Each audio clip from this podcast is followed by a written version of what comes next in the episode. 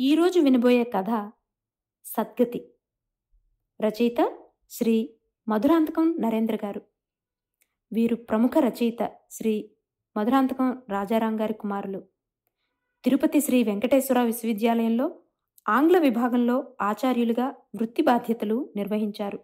దాదాపు ఎనభై కథలు ఐదు నవలలు కవితలు రేడియో నాటికలు విమర్శనాత్మక వ్యాసాలు రచించారు. వీరి కథలు కుంభమేళ అస్తిత్వానికి అటూ ఇటూ రెండేళ్ళ పద్నాలుగు వెదురు పువ్వు అనే సంపుటాలుగా వెలువడ్డాయి. జ్యేష్ఠ పురస్కారం మెక్సికో విశ్వవిద్యాలయ పురస్కారం కేతు విశ్వనాథరెడ్డి గారి పురస్కారం పెద్దిభొట్ల సాహితీ పురస్కారం మల్లెమాల సాహితీ పురస్కారం ఇలా ఎన్నో పురస్కారాలు వీరి సొంతం. ప్రస్తుత కథ రెండు వేల నాలుగో సంవత్సరంలో నవ్య వీక్లీలో నవంబర్ సంచికలో ప్రచురితమైంది. కులాలు మతాలు అని కొట్టుకునే మనకి కనువిప్పుని కలిగించే కథ. తప్పక వినండి. శ్రీ మధురాంతకం నరేంద్ర గారి సద్గతి.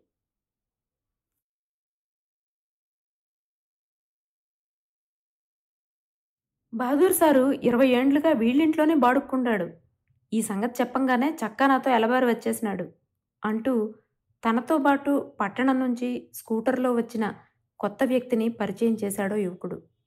లావుగా ఎర్రగా బట్టతలతో కొమ్మల్లో అరమగ్గి రాలడానికి సిద్ధంగా ఉన్న రామసీతాఫలం పండులా కనిపిస్తున్న ఆ వ్యక్తి గబగబా వరండాలో పడుకోబెట్టిన భౌతిక కాయం దగ్గరికి నడిచాడు. వరండా అరుగుపైన బహదూర్ శరీరం నిద్రపోతున్నట్టే కనిపిస్తోంది. ఆయన పెదవులు చిత్రంగా వంపు తిరిగి ఎదురుగా నిల్చున్న మనిషిని పలకరిస్తున్నట్టే ఉన్నాయి. ఆయన తొడుక్కున్న తెల్లటి దుస్తులపైన చలువ చేసిన గుర్తులు స్పష్టంగా కనిపిస్తున్నాయి. తెలుపు నలుపు కలగలిసిన ఆయన ఉంగరాల జుట్టు ఇప్పుడే దువ్వుకున్నట్టు కుదురుగా ఉంది. ఆరడుగుల పొడవున్న ఆయన శరీరానికి వరండా అరుగు చాలడం లేదు. ఉదయమే కట్టి సిద్ధం చేసినట్టున్న పూలమాలలు రెండు ఆయన శరీరం పైన తాజాగా వెలిగిపోతున్నాయి. శవం దగ్గర నుంచి ఇంటి ముందు కట్టిన షామియానా నీడలోకొచ్చాక ఎట్లా జరిగింది? అని ప్రశ్నించాడు పట్టణం నుంచి వచ్చిన ఇంటికెళ్ళాయన. పొద్దున మా గోడ గడియారం తొమ్మిది గంటలు కొడతా ఉండంగా మా ఇంటికి వచ్చినాడు బహదూర్ సారు. నా భార్య తెచ్చిచ్చిన పాలు ప్రియంగా తాగేసి గోడకే సానుకుని కళ్ళు మూసుకున్నాడు. అలసిపోయి తూగుతా ఉండాడేమోననుకుంటుని. కానీ ఎంచేపుటికి కళ్ళు తెరవకపోయేసరికి ఒళ్ళు పట్టి కుదిపి చూస్తుని. అట్లనే కిందకు వాలిపోయినాడు. అన్నాడో అరవై ఏళ్ళ వ్యక్తి బొంగురుపోతున్న గొంతుకుతో. దాదాపుగా అంతే వయస్సున్న మరో వ్యక్తి అతడి దగ్గరకొచ్చి ఈ ఊరి మణగారుగా చెప్తా ఉంటాను. ఒరే రాఘవరెడ్డి బహదూర్ సార్ బంధువులు ఎక్కడుండారో ఆ ఇంటికల్లాయనైనా అడిగి తెలుసుకో. ముందుగా వాళ్ళ కబురు పంపించేది మన బాధ్యత అన్నాడు. ఇరవై ఏండ్లుగా మా ఇంట్లోనే బాడుకుండాడు బహదూర్ సారు. పగుల్లో ప్రాక్టీస్కి పోతాడు. రాత్రుల్లో పండుకునేదానికి మాత్రమే ఇల్లు. ఒంటి మనిషి ఎక్కడనో కేరళ రాష్ట్రంలో పాలగడ దగ్గర వాళ్ళ స్వగ్రామం చెప్పినాడు. అయితే ఆయన ఆ ఊరికి పోయింది లేదు ఆయన కోసం అక్కడి నుంచి ఎవరు వచ్చింది లేదు. మా ఇంట్లో వాళ్ళకు మందులు ఇచ్చినప్పుడు ఎంత బలవంతం చేసినా ఫీజు తీసుకునేవాడు కాదు. అయితే ఆ రుణం ఇట్లా తీర్చుకోవాల్సి ఉందని నాకు తెలియలేదు. ఈనాటికి ఆయనకు మిగిలిన స్వంత కాపు నేను ఒక్కడనేనని తెలుస్తా ఉంది. పుణ్యమో పాపమో తగులుకున్నాక తప్పదు కదా. ఖర్చంతా నేనే పెట్టుకుంటాను. దానం ఈ ఊళ్ళోనే చేసేయండి అన్నాడు ఇంటిగల్లాయన. నేననే మనిషి బతికుండంగా బహదూర్ సార్ అనాథెట్లవుతాడు అంటూ హుంకరించాడు రాఘవరెడ్డి. మా ఇంట్లో ప్రాణం పోయిన మనిషిని దానం చేసేదానికి ఇంకొకరు చందాలు ఇయ్యాల్సిన అగత్యమేం లేదు. ఆ పని చేసేదానికి కూడా పుణ్యం చేసి ఉండాల అసలు ఇంత ఇల్లుండంగా పీనిగను బయట వరండాలో పడేయద్దని చెప్పినానా లేదా నేను? ఊరికి మణేగారనే సాకుతో ఈ నారాయణ రెడ్డి నా మాట పడనీయలేదు. మంచి గడియలో ప్రాణం పోకుంటే ఇంటిని మూతేయాల్సి వస్తుందని హెచ్చరించినాను. వెన్నా వెనకపోయినా చెప్పేది నా బాధ్యత అన్నాడు మణేగారు నారాయణ రెడ్డి ముఖం ముడుచుకుంటూ. అతని మాటలు చెవినబడనట్టుగా రాఘవరెడ్డి ఒరే రాజశేఖర మన సేజిగాడు వెంకటోడు ఎక్కడుండాడో చూడు అంటూ కేకేశాడు. కాసేపటి తర్వాత చిరుగుల పంచె పైన ముతక బనీను తొడుక్కున్న నల్లటి ఆకారం ఒకటి అతడి ముందుకొచ్చి నిల్చుంది. మీ మాలపల్లికి పోయి పలకలు కొట్టే మనుషులను రమ్మను. పోతా పోతా ఆ చాకలోని మంగళోని ఇక్కడున్నట్టుగా రమ్మను. ఆ కుమ్మరోళ్ళ ఇంటికి పోయి కొత్త కుండలు తెమ్మను. తలారోడిని పట్టుకొని ఇద్దరిని నోకాలమ్మ గుట్ట పక్కకు తీసుకుపోయి గొంత తవ్వమను. గొంత పొడుగ్గా ఆరున్నర అడుగులకు తక్కువ కాకుండా ఉండాలా. తక్కువగా ఉంటే వాడిని అక్కడనే ఎగిసెగిస్తే చెప్పు. మీ నడిపోడిని చిన్నోడిని మా తోపుకాడికి పోయి రెండు పెద్ద ఎదురులు కొట్టగరమ్మను మధ్యాహ్నం అయిపోతా ఉంది. రావు కాలం రాకముందే కార్యం మొదలు పెట్టాలా? అంటూ పురమాయించాడు రాఘవరెడ్డి. వెంకటోడు తలగొక్కుంటూ కదలకుండా నిల్చున్నాడు. మా ఇండ్లల్లో పీనిగలేస్తే మీకు ఆనందం. తాగేదానికి దుడ్డు ఇయ్యకుంటే కట్టు కదిలి సావరు మీరు అని విసుక్కుంటూ రాఘవరెడ్డి తన గాడ గుడ్డబనీను జేబులోంచి రెండు నోట్లు పైకి తీసి వెంకటోడి చేతుల్లోకి పడేశాడు. పక్కింటి యువకుడొకడు శవం తల దగ్గర సేరు వడ్లు పోసి దానిపైన ప్రమిది వెలిగించాడు. మరో ముసలాయన శవం చేతులు రెండింటినీ పొట్టపైకి లాగి దారంతో కట్టేశాడు. కాలి బొటన వ్రేళ్ళు రెండింటినీ మరో చిన్న దారంతో కట్టేశాడు. ఇంకో వ్యక్తి చెక్కపేళ్ళు కొన్ని తీసుకొచ్చి ఇంటికి ఎదురుగుండా మంటని రగిలించాడు. తూర్పు వైపు నుంచి ఇండ్ల పైకప్పుల్ని దాటి పైకొచ్చిన సూర్యుడు నీడల్ని నిగుడిస్తున్నాడు. షామియానా కింద జనసమ్మర్ధం పెరుగుతూనే ఉంది. ఎక్కడి పొలం పనులు అక్కడే వదిలిపెట్టి వచ్చిన వ్యక్తుల దుస్తులన్నీ మట్టి కొట్టుకుపోయి ఉన్నాయి. వస్తున్న ప్రతి వ్యక్తి మరికొంత నిశ్శబ్దాన్ని మోసుకొస్తున్నట్టుగా షామియానా క్రింద నిశ్శబ్దంగా నిల్చుని చేతులు జోడిస్తున్నారు. తెలుపు నలుపు బురకాలు తొడుక్కున్న ముస్లిం స్త్రీలు కొందరు ఓ మూల నిలబడి గుసగుసలు పోతున్నారు శవం పైన పూలమాలల బరువు పెరగడంతో కొన్నింటిని తీసి పక్కన పెడుతున్నారు. మదీనా సప్లయర్స్ అనే పేరున్న ప్లాస్టిక్ కుర్చీనో దాన్ని లాక్కుని రాఘవరెడ్డి షామియానా నీడలో కూర్చున్నాడు. పక్కన కూర్చున్న యువకుడొకడు అరవై దాటుంటుందా వయస్సు? అని ప్రశ్నించాడు. పక్కింటి నుంచి వచ్చిన కాఫీ గ్లాసును చేతికి అందుకుంటూ రాఘవరెడ్డి తల అడ్డంగా ఊపాడు. కాయవాటం మనిషి చూస్తే అంత వయసుని తెలియదు ఎప్పుడో రాజశేఖరుడు పుట్టేదానికి ముందు మన ఊరికి రాబట్టినాడు అన్నాడు. నాకు బాగా గమనముంది. మన ఊరి చింతలొంకలో అచ్చయ్య కొట్టుకుని పోయిన సంవత్సరంలోనే బహదూర్ సార్ మన ఊరికి వచ్చింది అంటూ అందుకున్నాడు పక్కన కూర్చున్న గడ్డం సాహెబు. ఎర్ర రంగు తోలుతిత్తి సైకిల్కి తగిలించుకొని వీధుల్ని చుడతా బేది మాత్రలు అమ్ముతా ఉన్నాడు. పేరు కమ్మకమనే మాటే గాని ఎప్పుడు ఇంత ఇయ్యని కరాఖండిగా దుడ్డు వసూలు చేసినోడు కాదు. ఇచ్చినోడిని ఇయ్యనోడిని ఒకే రకంగా పలకరించేవాడు. మా చిన్నప్పుడు ఈ ఊర్లో వైద్యుడు అనేవాడే లేడు.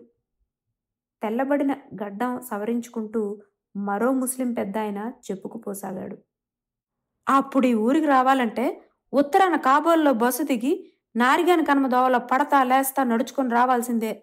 దక్షిణానుండే చింతలొంకకు ఇప్పుడైతే బ్రిడ్జి కట్టినారు గాని అప్పుడు వాన వచ్చి వంక సాగిందంటే ఆ పక్కకు ఈ పక్కకు రాకపోకలంతా బంద్ అయిపోతూ ఉండింది.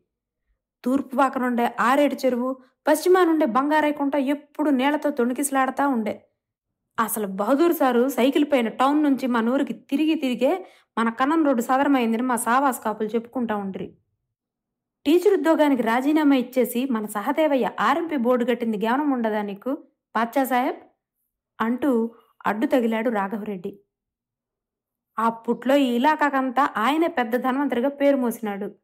అయితే మా రాజశేఖరుడు మూడు నెలల బిడ్డగా ఉన్నప్పుడు వానికి పెద్ద జ్వరం వచ్చినప్పుడు సహదేవ కూడా చేతులు పైకి ఎత్తేసినాడు ఎన్ని మాత్రలు మింగించినా ఎన్ని ఇంజక్షన్లు పొడిచినా గుణం కాలేదు. బిడ్డను ఒళ్ళో పండబెట్టుకొని మా ఆడోళ్ళు ఒకటే ఏడవటం. వీధిలో ఎవరో మాట్లాడుకుంటా ఉంటే బహదూర్ సార్ చెవిలో పడింది సంగతి. చక్క మా ఇంటికి వచ్చేసినాడు చన్నీళ్ళతో బెడ్డ ఒళ్ళు తుడిచినాడు. ఆవగింజలంత మాత్రలు తీసి బెడ్ నాలుగు పెని పెట్టినాడు. చిన్న ఇంజెక్షన్ వేసినాడు. అరగంటలో బిడ్డకు చెమటలు పోసినాయి. ఆ పైన ఊర్లోకి పెద్ద పెద్ద చదువులు చదువుకున్న డాక్టర్లు వచ్చి ప్రాక్టీస్ పెట్టినారు. అయితే మేం మాత్రం బహదూర్ సార్ చేతిలో మందు తినే బతికి బట్ట కట్టినాం. ఇంక పైన మా అతి గుత్తి ఎవరు పట్టించుకుంటారు? చివరికి వచ్చేసరికి విషాదంతో మాటలు పెగలకపోవడంతో రాఘవరెడ్డి గొంతు మోగబోయింది. మా ఆడోళ్ళు కాపురానికి వచ్చిన కొత్తలో పెద్ద కాయలా పడింది. పేటలో ఉండే డాక్టర్ల గడపలన్నీ ఎక్కి దిగేస్తుంది మందులు తిని తిని అది మన్ను తిన్న పాము మాదిరి పడిపోయింది. అప్పుడు వచ్చినాడయ్యా బహదూర్ సార్ మా ఇంటికి. ఇప్పుడే జరుగుతున్న విషయం చెప్తున్నట్టుగా పాత్చా సాహెబు ముందుకు వంగి చెప్పసాగాడు. రెండు టానిక్లు గోలికాయంత లేయం మూడు ఇంజెక్షన్లు. రెండే రెండు దినాల్లో మా ఆడవాళ్ళ రోగం అంతా తీసి పక్కన పెట్టేసినట్టుగా మాయమైపోయింది. నేను సలాం చేసి ఇన్నూరు రూపాయలు ఇచ్చినాను. ఆ రోజుల్లో అది తక్కువ దుడ్డు కాదు. బహదూర్ సారు యాభై మాత్రమే తీసుకున్నాడు. అప్పట్లో మూట వడ్లు యాభైయే ఈసారి పాచ్చా సాహెబ్ బహదూర్ శరీరం కేసి తిరిగి రెండు చేతులు జోడించి నమస్కరించాడు. అట్లాంటి వైద్యుడిని ఇంక చూడలేము. రెండు కిలోమీటర్ల దూరం ఉండే మా రైల్వే స్టేషన్ క్వార్టర్స్కి వచ్చి మమ్మల్ని పలకరించకుండా సార్ ఎప్పుడు తిరుక్కొని పోలేదు. మా సెకండ్ సన్కు టైఫాయిడ్ వచ్చినప్పుడు ఆయనే లేకుంటే మగవాడు దక్కి ఉండడు. ఆ మధ్య డాక్టర్ సాదేవి కూతురికి మందిచ్చి గుణం చేసింది కూడా సారేనంట. వాళ్ళ కంపౌండర్ కృష్ణమూర్తి చెప్పినాడు.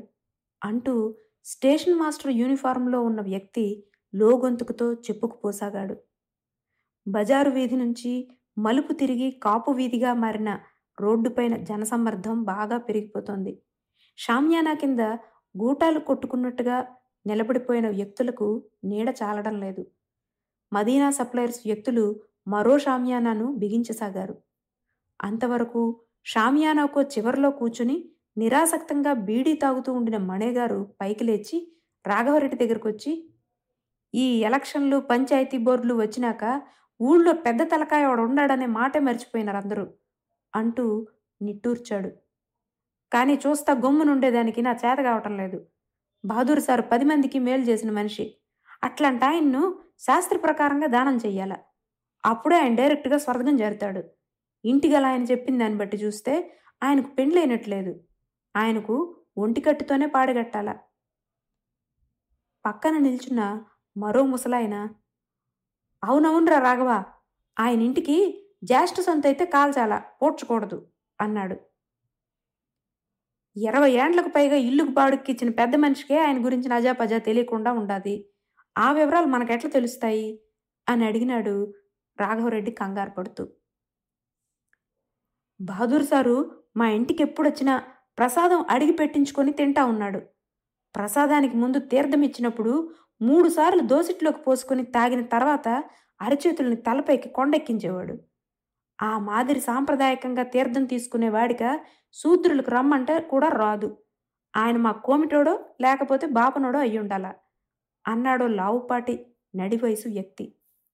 రెండు నిమిషాల సేపు ఎదుటి వాళ్ళను పరకాయించి చూసిన తర్వాత బాపనోళ్ళను కోమిటోళ్ళను కాల్చేదే విధాయకం. శూద్రులనైతే పూడి చేసినా పర్వాలేదు అంటూ ముక్తాయించాడు. అంతవరకు షామియానా కటు చివరిలో ఎవరితోనో కబుర్లు చెప్పుకుంటూ ఉండిపోయిన సన్నటి రివటలాంటి వ్యక్తి తక్కుతూ తారుతూ మణేగారు దగ్గరకొచ్చి నువ్వేమీ అనుకోపోతే ఒక మాట అన్నా అన్నాడు మెల్లగా. ఈ మధ్యనోసారి నేను మా వడ్రంగం సామాన్లు అరువు చేసుకుంటా ఉంటే బహదూర్ సార్ వచ్చి నాకు అంతవరకు తెలియని విద్యలు ఇలా విరిగా నేర్పించినాడు. పెద్దింటి వాళ్ళ కొత్తింటి పెద్ద గడప తలుపులు చెక్కుతా ఉంటున్నప్పుడు కొత్త డిజైన్లు నేర్పించినాడు. నువ్వేమైనా ఆచారేనా? అని అడిగేస్తుని. ఆయన నవ్వుకుంటా ఎలబారిపోయినాడు. మా విశ్వబ్రాహ్మణుల్లో నామదారులు మోడీకారులు అని రెండు రకాల వాళ్ళు ఉంటారు నామదారులు పీనిగిన పాడి మీద పండేయరు. పల్లకీలో కూర్చొని పెడతారు. అయితే ఇట్లాంటప్పుడు దానం ఎట్లా చేయాలనో? శాస్త్రాల్లో ఏమైనా రాసుండారేమో? పంచాంగం స్వామిని అడిగి చూడండి అన్నాడు మణేగారు. సూర్యుడు నడినెత్తిపైకి రావడంతో వీధిలో ఎండ పెట్లగాస్తోంది షామియానాల నీడలో స్థలం దొరకని వాళ్ళు ఇరుగు పొరుగు ఇండ్ల వసారాల్లో నులక మంచాలు వాల్చుకుని కూర్చున్నారు. ఆయా ఇండ్లలోని గృహిణులు తమ ఇంటి వసారాల్లో కూర్చున్న వ్యక్తులకు మంచినీళ్ళు నిమ్మరసాలు పంపుతున్నారు. తెల్లారి నుంచి మంచినీళ్ళైనా తాగలేదు. రెండు మెతుకులు తినకపోతే సోషొచ్చి వచ్చి పడిపోతావు. మణిగారింటి దగ్గర నుంచి క్యారియర్ వచ్చింది. వచ్చి తిను. అంటూ ఓ పెద్ద ఆయన రాఘవరెడ్డిని ప్రాధేయపడసాగాడు. కొంచెం అట్ల దూరం వస్తావా అన్నా అంటూ ఓ వ్యక్తి మణేగారు దగ్గరికి వచ్చాడు. నారాయణ రెడ్డి చుట్టూ తల తిప్పి చూశాక పైకి లేచి షామియానా బయటికి నడిచాడు. వీధి కరెంటు స్తంభం దగ్గరికి వచ్చాక ఆగి ఏమిటన్నట్టుగా అతడి కేసు చూశాడు. అతను మణేగారి చెవి దగ్గరికి వంగి బహదూర్ సారు మన ఊరికి ఎప్పుడొచ్చినా చెరువు కింద ఉండే మాలపల్లికి పోకుండా తిరిగి పోయింది లేదు. అక్కడ ఉండే బీద బిక్కి జనమంటే మనకంటే ఎక్కువ అక్కర ఆయనకు. వాళ్ళ ఇండ్లల్లో పెండ్లి దేవరలు జరిగినప్పుడు ఈనాములు ఇస్తా ఉన్నాడు. వాళ్ళ ఊర్లో జాతరలు జరిగినప్పుడంతా టెన్షన్గా హాజరైపోయేవాడు. ఆయన అగ్రకులస్తుడైతే కులాన్ని రహస్యంగా పెట్టాల్సిన పనేముండది? అన్నాడు గొంతును బాగా మంద్రస్థాయికి చేర్చుతూ. తర్వాత ఈ మాట ముందే చెప్పుదామనుకుంటుని కానీ నోరు రాలేదు. ఇప్పుడు చెప్పకపోతే పాపం కట్టుకొని పోతానేమోనని భయమేసింది. అన్నాడు అదోలా నవ్వుతూ. మణేగారు విసుగ్గా అయితే ఇప్పుడేం చేద్దామంటావురా వెంకట్రాయలు? అని ప్రశ్నించాడు. ఆ మాట నన్ను అడిగితే నేనేం చెప్పేదన్నా నువ్వే ఆలోచించి చూడు అంటూ దూరంగా వెళ్ళిపోయాడు వెంకట్రాయలు. గారు అన్యమనస్కంగా షామియానాలోకి నడిచి వచ్చి రాఘవరెడ్డి కేసు కదిలాడు. సరిగ్గా అదే సమయంలో పీనిగ కట్టేదానికి కొత్త పంచ కొత్త గుడ్డలు కావాలా? అంటూ ఓ యువకుడు రాఘవరెడ్డి దగ్గరకు వచ్చాడు దానికి నేను దుడ్డిస్తానుండు రెడ్డి అంటూ పాచ్చా సాహెబు జేబులు తడుముకోసాగాడు. రాఘవరెడ్డి అతడి కేసి అదోలా చూస్తూ కనిపించని నవ్వునొకదాన్ని విసిరేశాడు. డబ్బు ఆ యువకుడి చేతికిచ్చాక ఎంతైనా పర్వాలేదు ఫస్ట్ క్లాస్ గుడ్డలే కొనుక్కొని రాపో అన్నాడు. పాచ్చా సాహెబు ముఖం ముడుచుకున్నాడు. రాఘవరెడ్డి ముఖంలో ఈసారి పెద్ద వెలుతురు తెర కదలాడింది. అతను కుర్చీలోంచి పైకి లేచి బిగ్గరగా రాజశేఖర పాతూరులో ఉండే మీ పెద్ద మామకు నేండ్రగుంటలో ఉండే మీ చిన్న ఆయనకు బండకాడపల్లిలో ఉండే మీ చిన్న తాతకు ఫోన్లు చేసి చెప్పు. మన ఇంట్లో ఇంత పెద్ద కార్యం జరిపిస్తా ఉన్నప్పుడు వాళ్ళకి తెలియజేయకుంటే మర్యాదగా ఉండదు. రావుకాలం లోపల రమ్మని చెప్పు అంటూ కేకేశాడు. షామియానా ముందు జీప్ ఒకటి ఆగడంతో రాఘవరెడ్డి అటుకేసి తిరిగి చూశాడు. జీపులోంచి దిగుతున్న వ్యక్తిని చూడగానే అరెరే! ఎమ్మెల్యే దామోదర్ నాయుడుకప్పుడే ఈ సంగతి తెలిసిపోయిందే అంటూ క్రేంకారం చేశాడు. తన అనుచరుడు మోసుకొచ్చిన పెద్ద పూలమాలను శవం పైన వేసిన తర్వాత దామోదర్ నాయుడు నమస్కరిస్తూ కాసేపు అక్కడే నిల్చున్నాడు. తర్వాత కాస్త పక్కకు కదిలి రాఘవరెడ్డితో సమాచార సేకరణకు పూరుకున్నాడు రెండు నిమిషాల తర్వాత గబగబా ముందుకు కదులుతూ ఎదురైన వ్యక్తులకంతా నమస్కారాలు చేయసాగాడు. మరో నిమిషం తర్వాత అతనెక్కిన జీపు కదిలేసింది. ముఖం చిట్లించుకుని జరుగుతున్న తతంగాన్నంతా గమనించిన తర్వాత రాఘవరెడ్డికి పట్టపగ్గా లేకుండా ఉండాది. ఎమ్మెల్యే చుట్ల ఎట్లా తిరుగుతూ ఉండాడో చూడు అంటూ పక్కనున్న వ్యక్తి దగ్గర మొరబెట్టుకున్నాడు పాచ్చా సాహెబు మరో బీడీని రగిలిస్తూ కూర్చున్న మణేగారు నారాయణ రెడ్డి షామియానా ముందు స్కూటర్ వచ్చి ఆగడంతో తలపైకెత్తి చూశాడు. పెద్దనాయన ఈయన బహదూర్ సార్ ఫ్రెండు. పేరు షాహుల్ సాబు. టౌన్ కోఆపరేట్ బ్యాంకులో క్లర్కు అంటూ తనతో పాటు వచ్చిన వ్యక్తిని మణేగారుకు పరిచయం చేశాడో యువకుడు. ఆగంతకుడు అరుగుపైనున్న శవం దగ్గరికెళ్ళి నిల్చుని గుడ్ల నీళ్ళు కుక్కుకున్నాడు రెండు నిమిషాల సేపు కుళ్ళి కుళ్ళి ఏడ్చాడు. ఆ తర్వాత రుమాలతో ముఖం తుడుచుకుంటూ దూరంగా వచ్చి అంతసేపు ఏడ్చిన వ్యక్తి తాను కాదన్నట్టుగా చిత్రంగా చిరునవ్వు నవ్వేశాడు. క్షణం తీరిక తీసుకోకుండా బతుకంతా బేద జనాలకు మందులిస్తా సేవ చేసినాడు. అయితే ఎంత బిజీ పనులున్నా రంజాన్కు బక్రీద్కు మాత్రం నమాజుకు వచ్చేది తప్పింది లేదు. గొప్ప పుణ్యాత్ముడు. అందుకే అంత సులభంగా అల్లా పిలుపు వచ్చేసింది అన్నాడు స్వాగతంలా. పక్కన కుర్చీలో కూర్చున్న పాచ్చా సాహెబు ఉలిక్కి పడ్డాడు ఉత్కంఠను ఆపుకోలేక పైకి లేచి నిల్చుంటూ ఏంది బాయ్ మళ్ళా చెప్పు? బహదూర్ సారు నమాజ్కొస్తా ఉన్నాడా? అని అడిగాడు. చాలా సంవత్సరాలకు ముందు ఒక తూరి ఈద్గా దగ్గర భిక్షగాళ్ళకు చిల్లర పంచుతా నాకు పరిచయం అయినాడు బహదూర్ సారు. అప్పటి నుంచి ప్రతి రంజాన్కు బక్రీద్కు మా ఇంటికి దావత్కు రావాల్సిందేనని పట్టుబట్టినాను. ఎన్ని పనులున్నా పండగలప్పుడు మాత్రం ఈద్గా దగ్గర నమాజ్ చేస్తే మంచిదని చాలాసార్లు చెప్పినాను. అన్నాడు షాహుల్ సాహెబు. ఆ మాట చెప్పు. ఆయన నొసట్లో అంత పెద్ద మచ్చ అగుపించినప్పుడే డౌట్ వచ్చింది. అయితే కొన్ని ఊర్లలో చిన్న బిడ్డలకు వాయు వచ్చినప్పుడు గరిటితో నొసట్లో కాలుస్తారని ఎవరు అంటే అదే నిజమనుకుంటుని మాట్లాడుతూనే గబగబా రాఘవరెడ్డి దగ్గరికి నడకే పరుగుగా కదిలాడు పాచ్చా సాహెబు. రెడ్డి కొంచెం నా మాట విను. బహదూర్ సారు ముసల్మాన్ అంట సాటి సాహిబుకు ప్రాణం పోతే ఘోరీ చేసే పుణ్యం నాకు దక్కాలని రాసిపెట్టుండాది అంటూ రొప్పసాగాడు పాచ్చా సాహెబు. షామియానా కవతల ఎదురుంటి ప్రహరీ గోడ పక్కన ఎండలో కూర్చుని వెదురును బద్దలుగా చీలుస్తున్న రాఘవరెడ్డి సేద్యగాడు వెంకటోడు ఉలిక్కిపడ్డాడు మసీదు వీధి మలుపు వరకు మళ్ళీ ఓసారి పరీక్షించి చూసిన తర్వాత హజరత్ కోసం పోయిన ముస్తఫాగాడు అయిపులేడు. నువ్వు ఒకసారి చూసిరా పోరా సులేమాన్ అని హెచ్చరించాడు పాచ్చా సాహెబు ఇంటికి ఇంటికి మధ్య స్థలం వదలకుండా ఉమ్మడి గోడలపైన వరుసగా కట్టిన మట్టి మిద్దెల మధ్య మసీదు వీధి ఇరుకిరుకుగా కనిపిస్తోంది. వీధికిరువైపులా వసారాల్లో కట్టిన పాత గోతం పట్ట పరదాల నీడల్లో చాలామంది కుక్కి మంచాలపైన ఆసీనులై ఉన్నారు. ఓ ఇంటి ముందు మదీనా మోదీన్ సాహెబ్ సప్లయర్స్ అన్న పేరున్న షామియానా గాలికి రెపరెపలాడుతోంది. ఎదురింటి వరండాలో ప్లాస్టిక్ కుర్చీలో కూర్చున్న రాఘవరెడ్డి మణేగారు నారాయణ రెడ్డి కేసి దీనంగా చూస్తూ పీనిగను ఇక్కడికి తెస్తానే మోదీనిగాడు పుట్టి మునిగిపోయినట్టుగా షామియానా కూడా ఇప్పేసినాడు. చాలని దానికి ఆ సాయిబుల పిల్లోళ్ళు శవానికేసిన పూలదండలంతా అక్కడనే దిగ్గులకేసినారు అన్నాడు. పక్కన మరో కుర్చీలో కూర్చున్న గడ్డపు వ్యక్తి మా ఎండల్లో చచ్చిపోయిన వాళ్ళపైన రంగురంగుల పూలు వేయరన్నా అంతగా అయితే డోలా పైన మాత్రం మల్లెపూలు వేసుకోవచ్చు అన్నాడు. ఆ తర్వాత పక్కకు తిరిగి పినపెద్దయినా నేను ఎప్పుడు అనంగా ఇక్కడికి వచ్చినాను? ఇప్పటికి ఇద్దరు పెద్ద మనుషులు మాత్రమే వచ్చినారు. మిగిలిన జమాత్ అంతా ఎక్కడా? నల్లంపల్లి కాదర సాబును కుక్కింటి పీరు సాబును బిన్న రమ్మని చెప్పి పంపించండి అని కసురుకున్నాడు.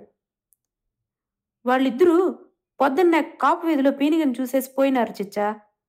అడమానం తోటలు చూసేసి రావాలని బండపాకాలకు పోయినారంట. వాళ్ళను పిలుచుకొని రమ్మని ఇద్దరు పిల్లకాయల్ని సైకిల్ పైన తరిమినాను. అన్నాడు మరో గడ్డపు సాహెబు బొంగురుపోతున్న గొంతుకుతో ఏడవబోతూ. అదేరా కరీముల్లా వద్దని చెప్పింది. పెనపెద్ద కసురుకున్నాడు. నీ కొడుకు మందిచ్చి బతికించి మేలు చేసినాడని చెప్పి బహదూర్ సార్కు చావు రాకుండా ఉంటుందా? అంతా అల్లాదువా ఎంత దగ్గరోళ్ళు చచ్చిపోయినా ఏడవకూడదు. చావంటే అల్లా దగ్గరికి పోయే ముందు నలభై దినాలు గోరీ లోపల ఎదురు చూసేది మాత్రమే. అందరూ కబరుస్తానికి పోవాల్సిందే. ఖురాన్ చదివిన వాళ్ళు ఎన్నిసార్లు చెప్పినా ఆడోళ్ళు బొరోమని ఏడుస్తానే ఉంటారు. నువ్వు మొగోడు కాదా ఆ సంగతి చెప్పు ముందు. దుఃఖం మింగుకోవడం కోసం కాసేపు గురుక్కిళ్ళు మింగిన కరీముల్లా కాసేపటి తర్వాత పెద్దగా నిట్టూరుస్తూ సాయిబ్ అనేవాడు ఎట్లా బతకాలనో అట్లా బతికినాడు బహదూర్ సారు. ఆయన చేసిన మేలు ఆయనకు అల్ల దగ్గర దాకా దీపం పడుతుంది అన్నాడు. అతడి మాటలకు తల పంకిస్తూ పక్కకు తిరిగిన పినపెద్ద వీధిలో వస్తున్న వ్యక్తికేసి ఉరిమి చూశాడు. ఏ మజరత్తు ఎప్పుడనంగా చెప్పి పంపినాము? ఇప్పుడు వచ్చేది? అని అడిగాడు కోపంగా. పొడవాటి జుబ్బాపైన నల్లటి గెడ్డం వేలాడేసుకున్న ఆ యువకుడు మధ్యాహ్నం అసలు నమాజ్ అవుతానే మగ్రిబ్ నమాజ్ లోపల తిరుక్కొని వచ్చేద్దామని మంగళంపేటకెళ్ళబారినాను. ఇంతట్లో మనిషి వచ్చినాడు? బస్టాండ్ నుంచి ఇట్లే వస్తా ఉండాను అన్నాడు. హజరత్ గొంతు వింటూనే పాచ్చా సాహెబు వరండాలోంచి లేచి గబగబా వీధిలోకొచ్చాడు. జనాజాకు ఇంట్లో ఉండే పాత సామాన్లేమీ వాడకూడదంట కదా కావాల్సిన సామాన్ లిస్టు జల్దీగా రాసి బాయ్ బజార్ నుంచి తెప్పిస్తాను అన్నాడు. బహదూర్ సార్ని చూస్తే ఎర్రంగా షేకుల్ని చూసినట్టే ఉంటుంది. లిస్టు ఇలా విరిగా రాయి దూదేకులోళ్ళకి రాసినట్టుగా రాయొద్దు. ఎంత ఖర్చైనా పర్వాలేదు నేనిస్తాను అన్నాడు పినపెద్ద దర్పంగా. అల్లా దువా ఉంటే దుడ్డుదేముందిలే బాయ్. మా మోతి దగ్గరికి డబ్బు ఎప్పుడో ఇచ్చేసినాను. ఇప్పుడు మన ఊర్లో మా దూదేకులోళ్ళు కూడా మీ షేకుల కంటే పాకిగానే ఉండారులే అన్నాడు పాచ్చా సాహెబు ముఖం ముడుచుకుంటూ. వసారాలోని కుర్చీలో కూర్చుని జాబితా రాస్తున్న హజరత్తు మాట మార్చడం కోసం అన్నట్టుగా నీళ్ళు కాగినాయా? అని అడిగాడు. పొయ్యిపైన రెండు పెద్దండాల నిండా నీళ్ళు మసలుతా ఉండాయి. నడవలో ఉండే జనాలంతా బయటికి తరిమేసి జనాజాకుండే గోర్లన్నీ కత్తిరించేసినాము. బతికుండేటప్పుడు బహదూర్ సార్ ఎప్పుడైనా షేవ్ చేసుకోకుండా కనబడినాడా చెప్పు? ఈ పొద్దు ముటికలంత గడ్డం కనబడతా ఉంది. కొత్త రేజర్ తెప్పించి గడ్డం గీసేసినాము. జోళంగిడి నుంచి పది గజాల కొత్త గుడ్డ కూడా తెప్పించినాను. ఇంక ఆయనకు నీళ్ళు పోసేసి గుడ్డ చుట్టేస్తే సరిపోతుంది. అంటూ వివరాలు వెల్లడించిన తర్వాత పాచ్చా సాహెబు టీవీగా చిరునవ్వు నవ్వేశాడు. గంధోళి కొంచెం ఎక్కువగా రాయిబాయ్ దానికయ్యే ఖర్చు మాత్రం నాదే. కావాలంటే పాచ్చా సాహెబ్ను ఆ దుడ్డుతో ఇంకొంచెం సెంటు జాస్తిగా తెప్పించమను అన్నాడు పినపెద్ద. ఆ తర్వాత రాఘవరెడ్డి కేసు తిరిగి ఆ చేసుకున్నాడు గనకనే బహదూర్ సారు ముసల్మాన్గా పుట్టి శుక్రవారం నాడు ప్రాణం ఇడిచిపెట్టినాడు బార్జాక్ దాకా కబర్స్థాన్లో నలభై దినాలు ఉంటాడు ఆ పైన హడిత్ అయినాక డైరెక్ట్గా స్వర్గానికే పోతాడు. ముసల్మాన్ల స్వర్గం అంటే సటపటమైంది కాదు. అక్కడ కళ్ళతో చూడలేనంత చెవులతో వినలేనంత గుండెకాయతో తూకమేయలేనంత కుషామత్తు దొరుకుతుందని ఖురాన్లో దెబ్బ కొట్టి చెప్పినారు. అక్కడ పెద్ద వంకల నిండా సారాయి కళ్ళు ఎండే పడిన చెట్ల నీడల్లో కావలసినంత మంది అందమైన ఆడోళ్ళు దొరుకుతారు అన్నాడు. రాయడం ముగించాక జాబితాను పాచ్చా సాహెబ్కిస్తూ ఖురాన్లో ఒకటి రాసుంటే మీరు రెండుగా చెప్తారెందుకు? అంటూ విసుక్కున్నాడు హజరత్తు. అతడి మాటలు చెవిన పడనట్టుగా ఆ తోటోణ్ణి కబ్రస్థాన్లో గుంతం తవ్వమని చెప్పినాను. నువ్వు రావు కాలం రాకముందే మజీద్ ఖాన్ నుంచి డోలా నంపించు బాయ్ అన్నాడు బాద్షా సాహెబు ముసల్మాన్లకు చెడ్డ టైం అనేది ఏమీ ఉండదు. రావు కాలమని బేస్తవారం అసర్ నమాజుకు రావా నువ్వు? అంటూ అతడికేసి ఉరిమి చూశాడు హజరత్తు. అంతవరకు చెవులు రిక్కించి వింటూ కూర్చున్న రాఘవరెడ్డి పెద్దగా నిట్టూరుస్తూ పండగలప్పుడు నమాజుకు పోయినంత మాత్రాన? నుదుట్లో నల్లంగా మచ్చ ఉండినంత మాత్రాన? సాయిబని ఎట్లా తేల్చి పారేస్తారు మీరంతా? అంటూ మణేగారు నారాయణ రెడ్డికేసి కొరకొరా చూశాడు. అతడి చూపుల్ని తప్పించుకోవడం కోసం పక్కకు తిరిగిన నారాయణ రెడ్డి పక్కింటి వరండాలో వెంకట్రాయలు కనిపించేసరికి ఉలిక్కిపడ్డాడు. బహదూర్ సారు వాళ్ళ ఊరు గురించి బంధువుల గురించి ఎప్పుడు ఎందుకు ప్రస్తావన చేయలేదు? దాంట్లో దాచిపెట్టాల్సిన సంగతులేముంటాయి? తొలి నుంచి ఆయన చూసినప్పుడంతా నాకు ఈ అనుమానం వస్తానే ఉంది. చెప్పుకుపోసాగిన మణేగారు వీధిలో జీపు వస్తున్న శబ్దం వినపడగానే మరోసారి ఉలిక్కిపడ్డాడు. జీపులో నుంచి కిందకి దిగుతున్న వ్యక్తికేసి విసుగ్గా చూస్తూ ఎప్పుడనంగా టౌన్కు పోయినోడివి? ఇప్పుడా వస్తా ఉండవు మునీంద్ర? అంటూ ప్రశ్నించాడు. తన వెంట జీపులో వచ్చిన వ్యక్తి కేసు చూపిస్తూ ఈయన విలియమ్స్ అని టౌన్లో చర్చి పాస్టరు. బహదూర్ సార్ ఉండే వీధిలో ఉండే పోస్ట్ ఆఫీసులో విచారిస్తే సారు ప్రతి నెల ఆ చర్చికి దుడ్డు మనీ ఆర్డర్ చేస్తా ఉన్నట్టు తెలిసింది.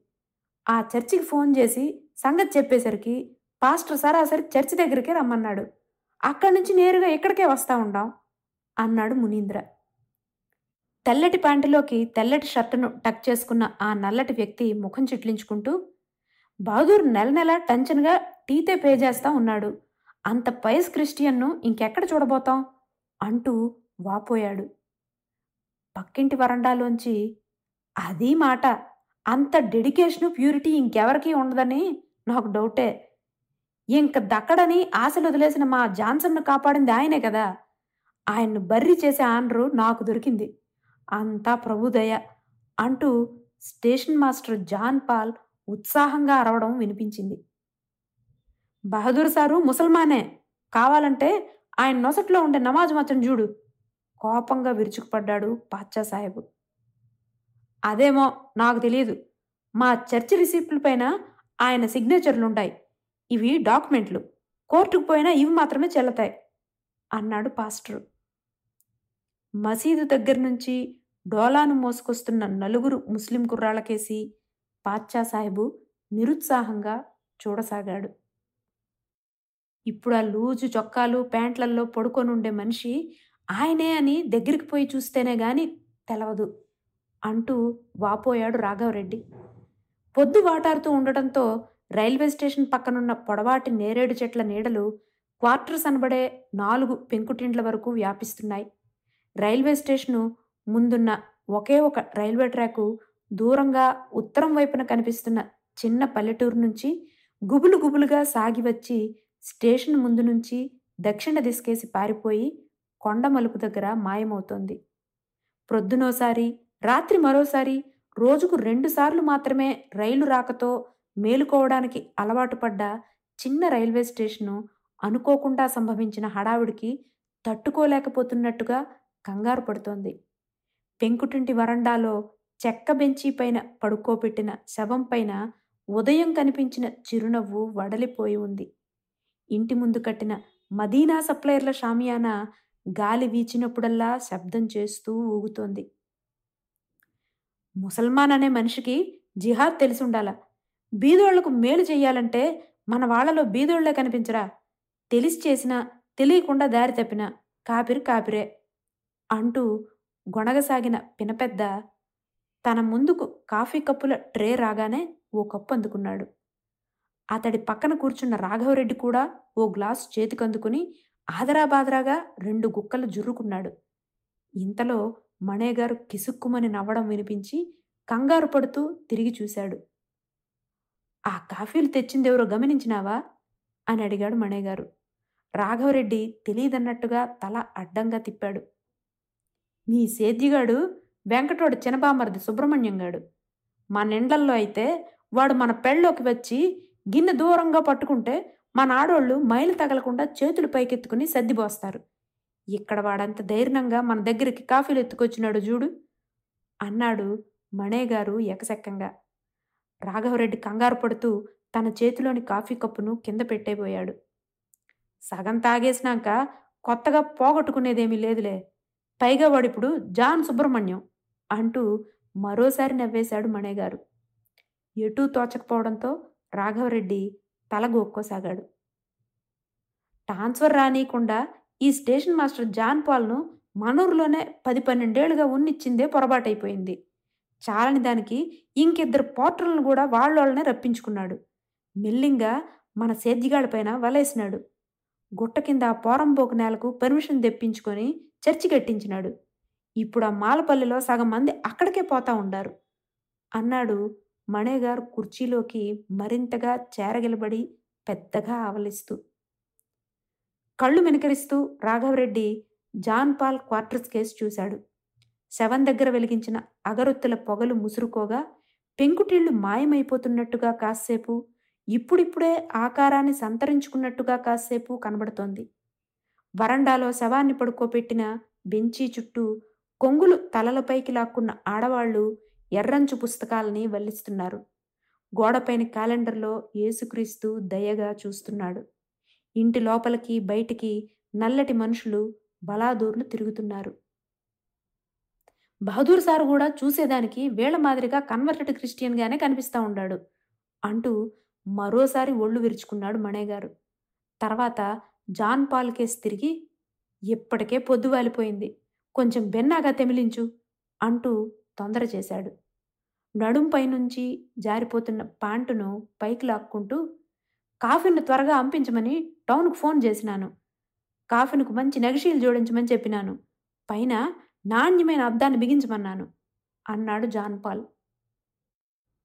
బతికినోళ్ళైతే అద్దంలో శుద్ధులు చూసుకుంటారు. చచ్చిపోయిన వాళ్ళకి అర్థం ఎందుకు? అన్నాడు మణిగారు వెటకారంగా. జాన్ పాల్ కూడా అలాంటి నవ్వునే ప్రతిఫలిస్తూ కొన్ని దినాల తర్వాత బహదూర్ సార్ బంధువులు వచ్చినారనుకోండి అప్పుడు పిట్ను తవ్వించి కాఫిన్ పైనుండే చిన్న చెక్క తలుపు తెరిపించి అద్దం గుండా బాడీ ముఖాన్ని చూపించవచ్చు అన్నాడు. ఊడ్ చేసిన శవాన్ని మళ్ళా చూపించేదెందుకు? ఇదే మన ఆచారం అంటూ మణేగారు ముఖం చిట్లించుకున్నాడు. డూమ్స్డే అప్పుడు ప్రభువు పిలిస్తే చచ్చిపోయిన మనుషులంతా కాఫీలలోంచి లేచి నడుచుకొని వచ్చేస్తారు అన్నాడు జాన్ పాల్ గంభీరంగా. సెమిట్రీలో పిట్టును తవ్వమని ఇద్దరిని పంపించినాను. టౌన్లో ఉండే మా పాస్టర్కు ఫోన్ చేసినాను. ఆయన రాగానే ఫ్యూనరల్ సర్వీసులు మొదలు పెట్టేస్తాను మధ్యాహ్నం టౌన్ నుంచి వచ్చిన గురువుతోనే పని కానిచ్చేయకూడదా? దానికోసం ఇంకో గురువు రావాలనా? అన్నాడు మణేగారు చిరాకు పడుతూ. మధ్యాహ్నం వచ్చింది పెంటకోస్ట్ చర్చ్ పాస్టర్ మాకు కావాల్సింది బాప్టిస్ట్ అయిన మా చర్చిని ఇక్కడ ఇప్పుడిప్పుడే డెవలప్ చేస్తూ ఉండాము. మాకు తొందరలోనే పెర్మనెంట్ పాస్టర్ను అపాయింట్ చేస్తారు. అంతవరకు మాకు వెయిటింగ్ తప్పదు అన్నాడు జాన్ పాల్ ముసిముసి నవ్వులు నవ్వుతూ. మణేగారు విసుగుతో నొసలు చిట్లిస్తూ ఏం పర్వాలేదు ఈ గురువునే ప్రార్థన మొదలు పెట్టమను బహదూర్ సార్ చేరాల్సిన చోట్లో ఏమీ తేడా రాదు అన్నాడు. జాన్ పాల్ ఈసారి మరింతగా సిగ్గుపడిపోతూ భలేవాళ్ళండి మీరు. మేము రిక్వెస్ట్ చేసినా పాస్టర్ ఒప్పుకోడు. ఆ కాడికి ఆయనే మేలు. భక్త సింగ్ గ్రూప్ పాస్టర్గానైతే మా ఇంటి ఛాయలకైనా వచ్చుండడు అనేశాడు. అతడి కేసి ఉరిమి చూస్తూ బహదూర్ సార్ది మీ గ్రూపేనని నీకెట్లా తెలుసు? అంటూ మణేగారు లా పాయింట్ రాదీశాడు. ఆ సంగతి నాకు తెలియదు కానీ నేను ఈ పని జరిపించాలంటే మాత్రం మా పాస్టర్ ఒప్పుకోవాల్సిందే. బహదూర్ సార్ లాంటి పైస్ క్రిస్టియన్కు డెత్ రేట్స్ జరిపిస్తే వాళ్ళ పై ఆఫీస్ నుంచి పెద్ద మొత్తంలో ఫండ్స్ వస్తాయని ఈ పెంటకోస్ట్ చర్చి పాస్టరు పట్టుబట్టినాడు. నేను కూడా కొంచెం డొనేషన్ వసూలు చేసి పంపిస్తానని చెప్పి ఆయన కాళ్ళ వేళబడి ఒప్పించినాను. అన్నాడు జాన్ పాల్ ఎవరో తరుముతున్నట్టుగా దూరంగా పారిపోతూ. పెద్దగా శబ్దం చేస్తూ సుట్రగాలొకటి స్టేషన్ ప్లాట్ఫారం పైన గింగిరాలు తిరుగుతోంది. క్వార్టర్స్ వెనకాల కుక్కలు రెండు పెద్దగా కీచులాడుకుంటున్నాయి. షామియానా ముందున్న చింత చెట్టుపైన కాకులు పెద్దగా గోల చేస్తున్నాయి. ఆ మిద్దింటోళ్ళ మధ్యస్థాన్ని ఈ పొద్దు రాత్రికైనా తెంచేద్దామనుకుంటుని ఇక్కడ ఎంతకు దానం జరగటం లేదు అని సణుగుతూ మణేగారు బహదూర్ శవంకేసి విసుగ్గా చూశాడు. పెద్ద ఉప్రపల్లిలో మామిడి తోట బేరం ఖరారైంది ఈ పొద్దు సాయంత్రానికంతా అడ్వాన్స్ ఇయ్యాలని మాట. లేట్ అయితే తోటగల్లోడు మాటపైన నిలబడ్డేమోనని భయంగా ఉంది. అన్నాడు పినపెద్ద పలవరిస్తున్నట్టుగా. ఇంతలో మట్టిబాటపైన జీప్ ఒకటి దుమ్మును రేగ్గొడుతూ పరతించి రావడం గమనించి పైకి లేచి అదో వచ్చేస్తా ఉండాదిలే అంటూ ఉత్సాహంగా కేకేశాడు. జీపు క్వార్టర్స్ ముందు ఆగి ఆగక మునిపే జాన్ పాల్ కాఫిన్ పాస్టర్ అని కలవరిస్తూ ముందుకు పరిగెత్తాడు. జీప్లోంచి కిందకి దిగిన వ్యక్తి బహదూర్ బాడీ ఎక్కడా? అని అడిగాడు.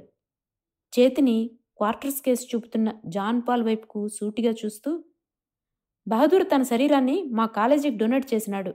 మీరు బాడీనిస్తే తీసుకెళ్ళిపోతాము అన్నాడు. How is it possible? ఆయన పైస్ క్రిస్టియన్. ఆయన బర్రి చేయాల్సిందే అంటూ గొల్లుమన్నాడు జాన్ పాల్.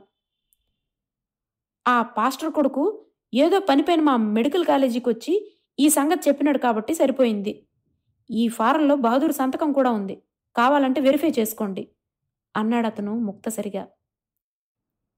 అది బహదూర్ సార్ చేవరాలేనని నమ్మకమేముంది జీపు చుట్టూ వలయాకారంలో నిలబడిపోయిన గుంపులోంచి ఎవరో ప్రశ్నించారు. ఆ కాగితంలో సాక్షుల సంతకాలు కూడా ఉన్నాయి. నేనక్కడ డిఎంఓను కావాలంటే పోలీసులను కూడా పిలిపించండి. అన్నాడు అతను సవాలు విసురుతున్నట్టుగా. తర్వాత మెల్లగా పక్కకు తిరిగి జీపులోంచి దిగిన వ్యక్తుల్ని చూస్తూ వెళ్ళి బాడీ తీసుకురండి అని ఆజ్ఞాపించాడు. డిఎంఓ చేతిలోని ఫైల్ను తీసుకొని రెండు మూడు సార్లు చదివిన తర్వాత బహదూర్ సార్ పూర్తి పేరు? బహదూర్ జాన్ అంట అన్నాడు సాలోచనగా జాన్ పాల్. జాన్ అంటే స్పెల్లింగ్ ఏందో చూడు. ముసల్మాన్లు కూడా జాన్ అని పేరు పెట్టుకుంటారు. స్పెల్లింగ్ ఒకటే తేడా అన్నాడో గడ్డం యువకుడు. ఇది జేఏఎన్ఓ జేఏఐఎన్ఓ క్లియర్గా తెలియడం లేదు అని సమాధానం చెప్పాడు జాన్ పాల్. గుంపులోంచి ఓ వ్యక్తి ఆగండి ఆగండి జేఏఐఎన్ అయితే జైన్ ఆయన మావోడు కానీ మా వాళ్ళు చచ్చిపోయినప్పుడు చేయాల్సిన సాంగ్యాలు నాకు విలావిరిగా తెలీదు టౌన్లో ఉండే మా సంఘం సెక్రటరీకి ఫోన్ చేస్తాను అని గొంతు చించుకున్నాడు. నిన్న కాక మొన్న మా ఊరొచ్చిన పాన్ బ్రోకర్ షాప్ తెరిచినోడివి నీకే అంత ధీమా ఉంటే మాకెంత ఉండాలి షేటు చర్చికి టీతే కట్టినోడు క్రిస్టియన్ కాకుండా ఉండడు. మా దగ్గర రుజువు చేసే రసీదులుంటాయి అంటూ జాన్ పాల్ పిడికిలు బిగించాడు. శవాన్ని మాకు అప్పగించకుండా మీరు అడ్డం పడితే నేను పోలీసుల్ని పిలవలసి వస్తుంది క్యాండిడేట్ మాకు రాసిచ్చిన డిక్లరేషన్ పవర్ ఎంతో కేసులో తగులుకొని కోర్టుల చుట్టూ తిరుగుతున్నప్పుడు మాత్రమే మీకు అర్థమవుతుంది. అన్నాడు డిఎంఓ కాలర్ ఎగరేస్తూ వరండాలోని శవాన్ని స్ట్రెచ్చర్ పైకి దొర్లించాక మెడికల్ కాలేజీ ఉద్యోగి బాడీని ఒంటరిగా వదిలిపెట్టి అందరూ జీపును చుట్టుముట్టేసినారు చూడు. ఏ కుక్కో నక్కో దీన్ని లాక్కొని పోయినా పట్టించుకునే గతి లేదు అని చెబుతూ నవ్వేశాడు. శవాన్ని జీపులోకి తరలించేశాక వాళ్ళిద్దరూ బుద్ధిమంతుల్లా వెనక సీట్లో కూర్చునేశారు. గుంపునంతా ఓసారి ధీమాగా కలిగి చూసిన తర్వాత డిఎంఓ జీపులో కూర్చున్నాడు. జనమంతా బిక్కముఖమేసుకొని చూడసాగారు. పెద్దగా శబ్దం చేస్తూ జీపు బయలుదేరింది. బోసిపోయిన తన ఇంటి వరండాకేసి దిగులుగా చూస్తూ డూమ్స్డే వరకు సార్ను కాఫిన్లో పెట్టి కాపాడలేకపోయినాం. ఆ మెడికల్ స్టూడెంట్ల చేతుల్లో పడి ఆయన బాడీ ఎన్ని ముక్క చెక్కలైపోతుందో అన్నాడు జాన్ పాల్ గద్గద కంఠంతో. ఆయన జాన్ కాదు జాన్ను కాదు జైన్ అంటా ఉండారు కదా? అంటూ వెంకట్రాయలు పాన్ బ్రోకర్ కేసు చూస్తూ కన్నుగీటాడు. వీళ్ళంత ఉపాతకులో చూడు శవాన్ని యమబొట్టుల మాదిరిగా మోసుకొని పోతా ఉండారు అన్నాడు మణేగారు పెద్దగా నిట్టూరుస్తూ. అయ్యయ్యో అంత మాట వద్దన్నా బహదూర్ సారు పుణ్యాత్ముడు. ఆయన నెత్తుకొని పోయేవాళ్ళు యమభటులు అయ్యుండరు. వాళ్ళు స్వర్గానికి మోసుకుని పోయే దేవతలే అయ్యుండాల అన్నాడు రాఘవరెడ్డి నిస్సారంగా. ఆ మాట మాత్రం సత్యం. బహదూర్ సారు పోయి చేరుకునే చోటు ఏదైనా అది మాత్రం స్వర్గమే. తప్పదు. అన్నాడు పాచ్చా సాహెబు బొంగురు పోతున్న గొంతుకు